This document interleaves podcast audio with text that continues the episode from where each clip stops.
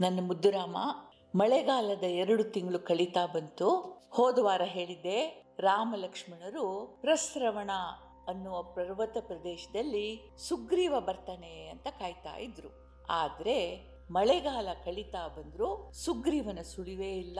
ಅವನು ಸಂಪೂರ್ಣವಾಗಿ ಅರಮನೆಯ ಸುಖದಲ್ಲಿ ಕಳೆದು ಹೋಗಿದ್ದ ರಾಮ ಲಕ್ಷ್ಮಣರಿಗೆ ಕೊಟ್ಟ ಮಾತಿನ ನೆನಪಾದ್ರೂ ಉಳಿದಿದೆಯೋ ಇಲ್ಲವೋ ಅಥವಾ ತಿಳಿಯದಂತೆ ಇದ್ದಾನೋ ಅಂತ ಹೇಳಿ ಲಕ್ಷ್ಮಣನಿಗೆ ಅನುಮಾನ ಶುರುವಾಯಿತು. ಒಂದು ಕಾಲದಲ್ಲಿ ಮದ್ದಾನೆ ಹಿಂಡಿನಂತೆ ಒತ್ತೊತ್ತಾಗಿ ಬರುತ್ತಿದ್ದ ಕಪ್ಪು ಮೋಡಗಳು, ಅವುಗಳನ್ನು ಸೀಳಿಕೊಂಡು ಗರ್ಜಿಸುತ್ತಿದ್ದ ಗುಡುಗು ಮಿಂಚುಗಳ ಸೌಂದರ್ಯ, ಇದನ್ನೆಲ್ಲ ನೋಡಿ ರಾಮ ತುಂಬಾ ಖುಷಿಯಾಗ್ತಾ ಇದ್ದ. ಆದರೆ ಈಗ ಅವನ ಮನಸ್ಸು ಇದೆಲ್ಲವನ್ನು ನೋಡೋ ಸ್ಥಿತಿಯಲ್ಲಿರಲಿಲ್ಲ. ಯಾವಾಗ ಸೀತೆಯನ್ನು ಹುಡ್ಕೋದು ಅಂತ ಹೇಳಿ ರಾಮ ಲಕ್ಷ್ಮಣರಿಗೆ ಚಡಪಡಿಕೆ ಆಗ್ತೊಡಗಿತ್ತು ಮಾರುತಿ ಇದನ್ನ ನೋಡ್ದ.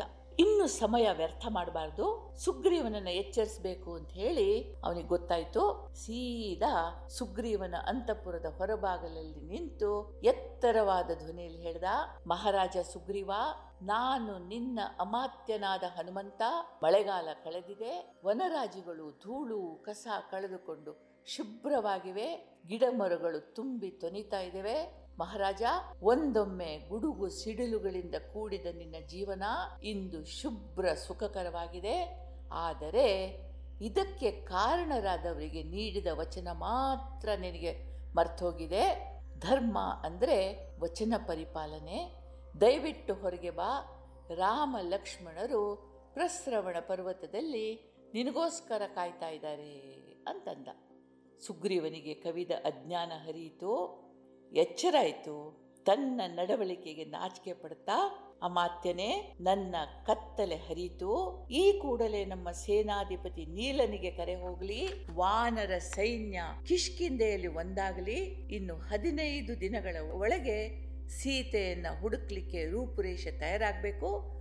ದೇಶದಲ್ಲಿರುವ ಸಮಸ್ತ ವಯೋವೃದ್ಧ, ಜ್ಞಾನವೃದ್ಧ ವಾನರರಿಗೆ ಸುದ್ದಿ ಕಳಿಸು.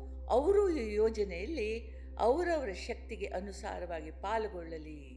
ಇದು ರಾಜಾಜ್ಞೆ ಅಂತಂದ. ಇತ್ತ ರಾಮನಿಗೆ ಒಂದು ಕಡೆ ನಿರಾಸೆ, ಇನ್ನೊಂದು ಕಡೆ ಸುಗ್ರೀವನ್ ಮೇಲೆ ಕೋಪ. ಲಕ್ಷ್ಮಣನಿಗೂ ಹೀಗೆ.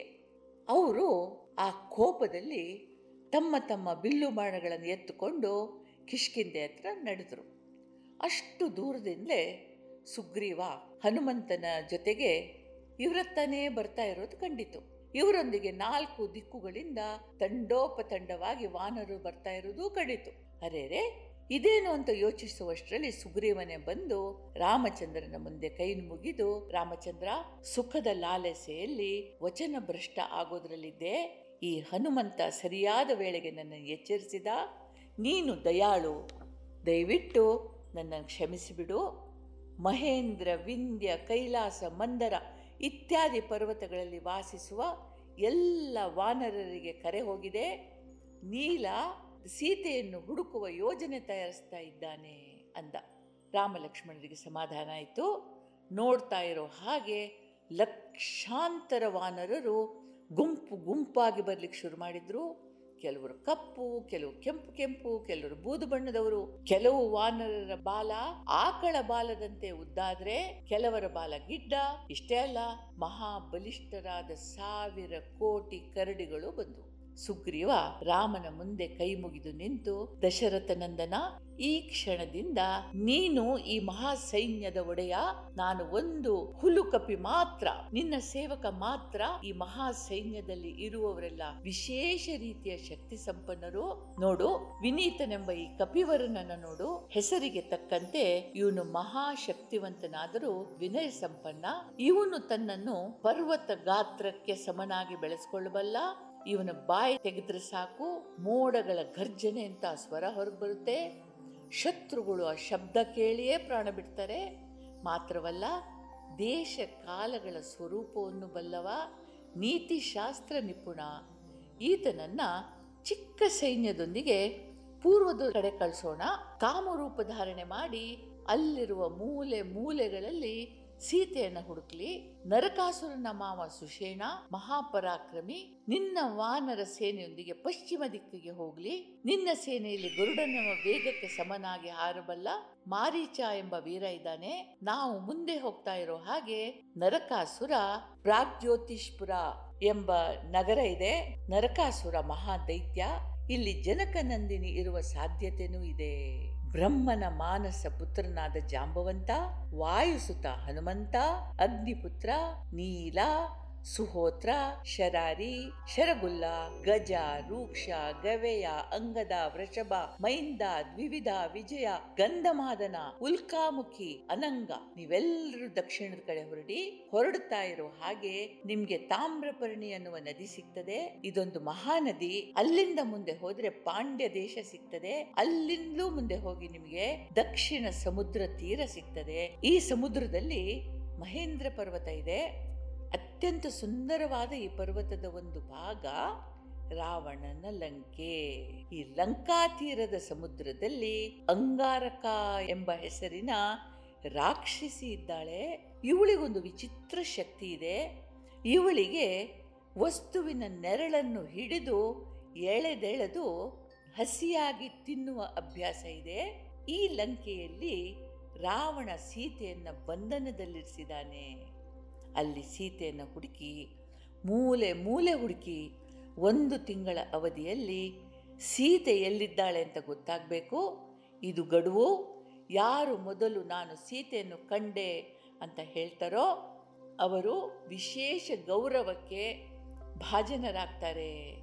ಮತ್ತೆ ಹೇಳಿದ, ವಾನರ ಶ್ರೇಷ್ಠ ಶತಬಲಿ, ನೀನು ಒಂದು ಲಕ್ಷ ಸೈನಿಕರೊಂದಿಗೆ ಉತ್ತರ ದಿಕ್ಕಿಗೆ ಹೋಗು. ಅಲ್ಲಿ ಮ್ಲೇಚ್ಛ ಪುಲಿಂದ, ಶೂರಸೇನ, ಪ್ರಸ್ಥಲ, ಕುರು, ಮದ್ರ, ಕಾಂಬೋಜ, ಯವನ, ಶಕ, ಬಾಹ್ಲಿಕ ಋಷಿಕ ಟಂಕಣ, ಬೇನ, ಪರಮಬೇನ, ನಿಹಾರ ತರದ ದೇಶಗಳು ಸಿಗ್ತವೆ. ಮುಂದೆ ಮೈನಾಕ ಪರ್ವತದಲ್ಲಿ ಮಯಾ ಎಂಬ ದಾನವನ ಮಗ ಇದ್ದಾನೆ. ವೈಖಾನಸ ಸರೋವರ ಇದೆ. ಈ ಪ್ರದೇಶವನ್ನು ದಾಟಿ ಬಹಳ ಮುಂದೆ ಹೋದರೆ ಉತ್ತರ ಸಮುದ್ರ ಸಿಗ್ತದೆ. ಅಲ್ಲಿ ಸೂರ್ಯ ಕಾಣೋದಿಲ್ಲ. ಸದಾ ಅತಿ ಶೀತ, ನೀರು ಹೆಪ್ಪುಗಟ್ಟಿರ್ತದೆ, ಕತ್ತಲಿರ್ತದೆ. ಈ ಸಮುದ್ರ ಮಧ್ಯದಲ್ಲಿ ಸ್ವಯಂ ಪ್ರಕಾಶಿತ ಪರ್ವತ ಇದೆ. ಇಲ್ಲಿ ಬ್ರಹ್ಮ, ವಿಷ್ಣು, ಮಹೇಶ್ವರರು ವಾಸವಾಗಿದ್ದಾರೆ. ಒಂದು ಮಾತು ನೆನಪಿಡಿ. ಯಾವ ಕಾರಣಕ್ಕೂ ಕುರು ದೇಶವನ್ನು ದಾಟಿ ಮುಂದೆ ಹೋಗಬೇಡಿ. ನಿಮಗೆಲ್ಲರಿಗೂ ಮಂಗಲವಾಗಲಿ. ಯಶಸ್ವಿಗಳಾಗಿ ಶುಭ ಸಮಾಚಾರದೊಂದಿಗೆ ಮರಳಿ ಬನ್ನಿ ಅಂತ ಹೇಳಿದ ಸುಗ್ರೀವ. ಪುಟ್ಟು, ಇಷ್ಟು ದೇಶಗಳ ಹೆಸರನ್ನ ನಿನಗೆ ಯಾಕೆ ಇಷ್ಟು ವಿವರವಾಗಿ ಹೇಳಿದೆ ಅಂತ ಆಶ್ಚರ್ಯ ಆಗಿರ್ಬಹುದು ಅಲ್ವಾ? ಯಾಕೆ ಅಂದ್ರೆ ರಾಮಾಯಣ ಕಾಲದಲ್ಲಿ ಅಂದಾಜು ಹದಿನೈದು ಸಾವಿರ ವರ್ಷ ಅಂತ ಮಹಾಭಾರತದ ಕಾಲ ಹೇಳ್ತಾರೆ ಅಂತ ನಿನಗೆ ಹೇಳಿದ್ದೆ. ಅಷ್ಟಿರ್ಬೋದು, ಇರ್ಲಿ, ಏಳೆಂಟು ಸಾವಿರ ವರ್ಷ ಅಂತಲೇ ಇಟ್ಕೋ. ಇನ್ನೂ ಹೆಚ್ಚಿರ್ಬೋದು. ಈ ಕಾಲದಲ್ಲಿ ಇಷ್ಟು ವಿಸ್ತಾರವಾದ ಭೌಗೋಳಿಕ ಜ್ಞಾನ ಇದು ಅನ್ನೋದು ಒಂದು ಅದ್ಭುತ. ಇನ್ನೂ ತುಂಬಾ ವಿಸ್ತಾರವಾಗಿ ಹೇಳ್ತಾನೆ ಸುಗ್ರೀವ. ಸುಮಾರು ಮೂವತ್ತು ಪುಟ ತುಂಬುವಷ್ಟು ಈ ವಿವರ ಇದೆ. ನೀನೇ ರಾಮಾಯಣದ ಪುಸ್ತಕ ಓದಿ ತಿಳ್ಕೊಳ್ಬೇಕು ಅಂತ ನಾನಿಲ್ಲಿ ಬರೀಲಿಲ್ಲ. ಮಾತ್ರ ಅಲ್ಲ, ನಾನು ಇಷ್ಟು ಹೇಳಕ್ ಹೋದ್ರೆ ನಾಲ್ಕು ಗಂಟೆ ಮಾತಾಡ್ಬೇಕಾಗುತ್ತೆ ನಿನ್ನ ಹತ್ರ ನಿನಗೂ ಬೋರು ನನಗೂ ಬೋರು ಮತ್ತೆ ಇವತ್ತು ನಾವು ಆಧುನಿಕ, ಅಂದ್ರೆ ಮಾಡರ್ನ್ ಅಂತ ತಿಳಿದುಕೊಂಡಿರುವ ಸಲಕರಣೆಗಳಿಂದ ಈ ಭೂಮಂಡಲ ಕಂಡಿದೀವಿ ಅಲ್ವಾ? ಅದ್ಯಾವುದು ವಾಲ್ಮೀಕಿ ಕಾಲದಲ್ಲಿ ಇರ್ಲಿಲ್ಲ ಅಂತ ನಾವು ಭಾವಿಸ್ತೀವಿ. ಅವರು ಆವಾಗ ಕಂಡದ್ ಹೇಗೆ? ಹಾಗಂತ ಸುಗ್ರೀವನ ಬಾಯಲ್ಲಿ ಹೇಳಿಸಿದ್ದು ಅದ್ಭುತ ಅಂತ ಅನ್ಸೋದಿಲ್ವಾ ರಾಮಚಂದ್ರನಿಗೆ ಕೂಡ ಇದು ಆಶ್ಚರ್ಯದ ಮಾತಾಯಿತು. ಅವನು, ಸುಗ್ರೀವ, ನಿನ್ನ ಈ ಭೌಗೋಳಿಕ ಜ್ಞಾನದಿಂದ ನಾನು ಆಶ್ಚರ್ಯಚಕಿತನಾಗಿದ್ದೇನೆ. ಇದು ಹೇಗೆ ಸಾಧ್ಯ ಆಯಿತು? ಅಂತ ಪ್ರಶ್ನಿಸಿದ. ಸುಗ್ರೀವ ಅಂದ, ರಾಮಚಂದ್ರ, ಹಿಂದೆ ನಾನು ಮತ್ತು ನನ್ನಣ್ಣ ವಾಲಿ ಪ್ರತಿನಿತ್ಯ ಒಂದೊಂದು ದಿಕ್ಕಿನಲ್ಲಿ ಸಂಚರಿಸ್ತಾ ಇದ್ವಿ. ದಶ ದಿಕ್ಕುಗಳನ್ನು ಸಂಪೂರ್ಣವಾಗಿ ಅಭ್ಯಾಸ ಮಾಡ್ತಾ ಇದ್ವಿ. ಕೆಲವೊಮ್ಮೆ ಯಾಕೆ ಹೀಗೆ ಮಾಡಬೇಕು ಅನ್ನಿಸ್ತಿತ್ತು. ಈಗ ನೋಡಿ ಇದೊಂದು ಪೂರ್ವ ನಿರ್ಧರಿತ ಅಂತ ಅರ್ಥ ಆಗುತ್ತೆ. ಈ ಭೂಮಂಡಲದ ಜ್ಞಾನದಿಂದ ನಾನು ನಮ್ಮ ವಾನರ ಶ್ರೇಷ್ಠರಿಗೆ ಹೇಗೆ ಮುಂದೆ ಹೋಗಬೇಕು, ದಾರಿಯಲ್ಲಿ ಏನೇನು ಎದುರಾಗುತ್ತೆ ಅಂತ ಹೇಳಲಿಕ್ಕೆ ಸಾಧ್ಯವಾಯಿತು ಅಂತ ಹೇಳಿ ಮತ್ತೆ ವಾನರರ ಹತ್ರ ತಿರುಗಿ ಹೇಳಿದ. ನೆನಪಿಡಿ, ನಿಮಗೆಲ್ಲರಿಗೂ ಒಂದು ತಿಂಗಳ ಟೈಮ್ ಇದೆ. ಅಷ್ಟರಲ್ಲಿ ಎಲ್ಲರೂ ಸಫಲರಾಗ್ಲಿ, ವಿಫಲರಾಗ್ಲಿ ವಾಪಸ್ ಬರಬೇಕು. ಹಾಗೆ ಬಾರದವರಿಗೆ ಈಗಲೇ ಮರಣ ದಂಡನೆ ವಿಧಿಸಲಾಗಿದೆ ಅಂತ ಅಂದ. ಸುಗ್ರೀವ, ನಿನ್ನ ವಿಶ್ವ ಪರ್ಯಟನದ ಅನುಭವ, ಅದನ್ನು ನೀನು ಕರಾರುವಾಕ್ಕಾಗಿ ವಾನರ ವೀರರಿಗೆ ವಿವರಿಸಿದ ರೀತಿ ಗಮನಿಸಿದಾಗ ನಾವು ನನ್ನ ಸೀತೆಯನ್ನು ಕಾಣೋದ್ರಲ್ಲಿ ಸಂದೇಹವೇ ಇಲ್ಲ. ಅಂತ ಹೇಳಿದ ರಾಮ ಹನುಮಂತನತ್ರ ತಿರುಗಿ, ಮಾರುತಿ, ನೀನು ಕಪಿಶ್ರೇಷ್ಠ. ಭೂಮಿ, ಆಕಾಶ, ಸ್ವರ್ಗ, ಪಾತಾಳಗಳಲ್ಲಿ ಇಚ್ಛಾ ಮಾತ್ರದಿಂದ ಸಂಚರಿಸಬಲ್ಲವ. ಇದೋ, ಈ ನನ್ನ ಮುದ್ರೆಯುಂಗುರ. ನಿನಗೆ ಕೊಡ್ತೀನಿ. ಸೀತೆಯನ್ನು ಕಂಡಾಗ ಇದನ್ನು ನೀನು ಅವಳಿಗೆ ಕೊಡು. ಯಾವುದೇ ಸಂಶಯ ಇಲ್ಲದೆ ಅವಳು ನಿನ್ನ ನಂಬ್ತಾಳೆ ಅಂತ ಹೇಳಿ ಉಂಗುರವನ್ನ ಹನುಮಂತನ ಕೈಯಲ್ಲಿ ಇಟ್ಟ. ಅಬ್ಬಾ! ಎಷ್ಟೊಂದು ತಿಳ್ಕೊಂಡೆ ಅಲ್ವಾ ಪುಟ್ಟು? ನಿನಗೆ ಹೇಳಲಿಕ್ಕೆ ಅಂತ ತಯಾರು ಮಾಡುವಾಗ ನಾನು ಕೂಡ ಮೊದಲ ಬಾರಿಗೆ ನಿನಗೆ ಹೇಳಿದ್ದನ್ನೆಲ್ಲ ಓದ್ಕೊಂಡೆ. ಆದ್ರಿಂದ ನಿನಗೆ ಹೇಳೋ ನೆವದಲ್ಲಿ ನನ್ನ ಜ್ಞಾನವೂ ಹೆಚ್ಚಾಯ್ತು. ಇನ್ನು ಮುಂದಿನ ವಾರ ಮತ್ತೆ ಭೇಟಿಯಾಗೋಣ.